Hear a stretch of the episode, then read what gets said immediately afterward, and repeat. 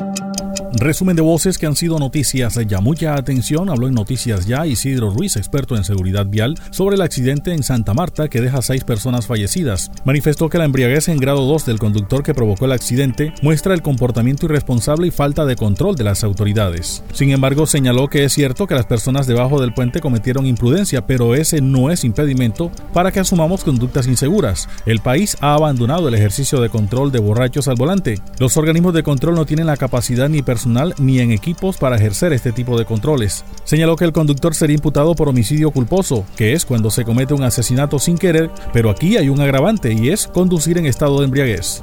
En el país se ha abandonado el ejercicio de control, en las ciudades ya no se está haciendo control al tema de los, de los borrachos al volante, agravado con el tema del COVID. Todos sabemos que cuando se hace una prueba de alcoholemia se deposita una muestra eh, de aire en un aparato y pues llevan partículas también de la saliva de las personas porque se sopla. Entonces es posible que también eh, esto haya aumentado eh, el desaliento de las autoridades para realizar pruebas de alcoholemia. En el país los organismos de tránsito no tienen capacidad para ejercer estos controles, muchos organismos de tránsito no tienen ni personal capacitado ni tienen los equipos necesarios para realizar este tipo de controles. Entonces, todo eso juntado a, que se ha abandonado un ejercicio de control eh, desborda en este comportamiento de los ciudadanos.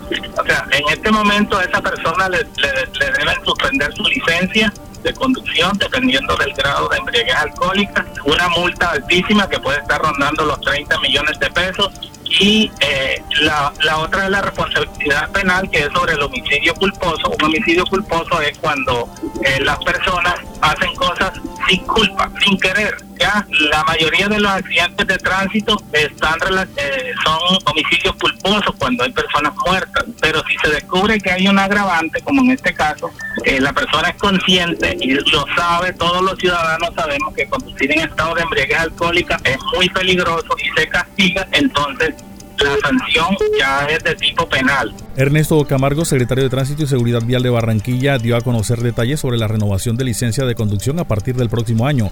El ciudadano debe acercarse a un centro de reconocimiento para conductores hacerse su examen médico físico. Dijo que el trámite de la licencia de conducción tiene un valor de 89.411 pesos. Si su licencia fue expedida en otra ciudad o municipio, puede renovarla en Barranquilla sin ningún problema. En Barranquilla, 68.000 personas deben realizar este trámite. Quienes no hagan a tiempo la renovación quedarán inhabilitados para conducir el vehículo mientras se hace la diligencia. En el año 2012 salió el decreto antitrámite del cual estableció el límite de 10 años para servicio particular. Eh, eh, la fecha de vencimiento de, los, de las licencias de conducción son 10 años. A partir del año 2012, todas las licencias que fueron expedidas antes de esa fecha se vencen el 10 de enero de 2022 a partir de que entró a regir el decreto en el 2012. Por eso es la cantidad de trámites que están llamados o, o por ciudadanos llamados a renovar en esta oportunidad. Si no renueva, no puede estar conduciendo, sujeto a una sanción legal, es conducir sin licencia, con la licencia vencida, tiene una multa de ocho salarios diarios legales vigentes. El concejal Oscar David Galán solicitó disminución de la tarifa del servicio del agua por mala calidad. Durante un debate de control político de la AAA por irregularidades con el servicio de agua, el concejal expuso inconformidades de la comunidad. Manifestó que la salud y el bolsillo de los ciudadanos de la capital del Atlántico está viéndose afectada por esta problemática. La primera, evidentemente, porque el color, el sabor y el olor del agua tienen dificultades. Hoy continuamos el debate. Vamos a hacer un trabajo de campo.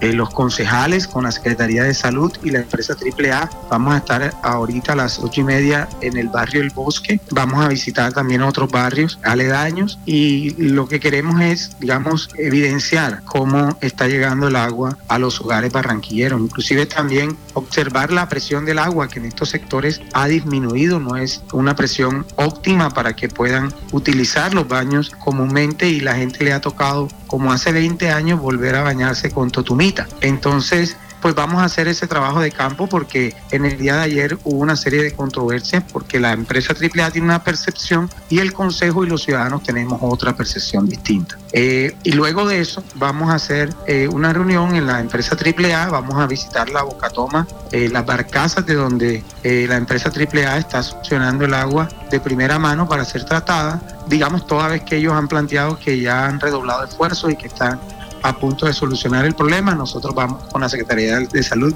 a hacerle vigilancia a esta temática y posteriormente pues vamos a sostener una reunión con la Junta Directiva y el gerente de la, de la empresa AAA y los, digamos, altos directivos a ver a qué solución podemos llegar de acuerdo al tema de la tarifa, que es una de las temáticas que en esa mesa de trabajo el Consejo va a colocar.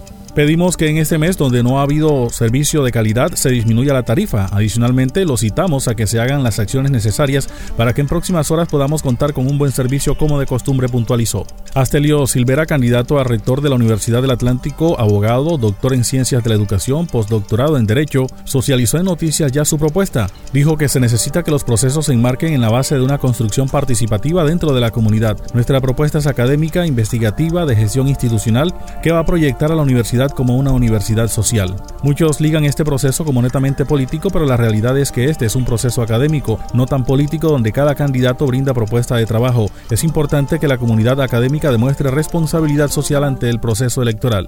Hay un principio en las universidades que se basa en la autonomía universitaria muchas veces esta, autonomía tiende a ser intervenida por intereses particulares. Sin embargo, nuestra propuesta de trabajo está orientada hacia eso, hacia el respeto por esa autonomía sobre la base de los límites que establece la norma en cómo debe actuar eh, la gestión académica y administrativa al interior de la universidad. La universidad no siempre puede estar eh, supeditada o ligada a cualquier tipo de vínculos que lo, que lo condicione a su accionar. No necesariamente tiene que ser con una acción arbitraria, sino que tiene que ser una acción ajustada a la norma, a los lineamientos que establece el mismo Ministerio de Educación y las diferentes entidades estatales que orientan el comportamiento financiero, administrativo, académico, incluso de investigación de la universidad. Entonces, una universidad que se piense a sí misma como autónoma, como independiente, como una entidad que puede promover desde su estructura, esa autonomía es capaz de desligarse de todos esos vínculos que pueden llegar a, perjudicar la manera en cómo la universidad se proyecta. Pasó el resumen de voces que han sido noticias, ya les habló Elvis Payares Matute.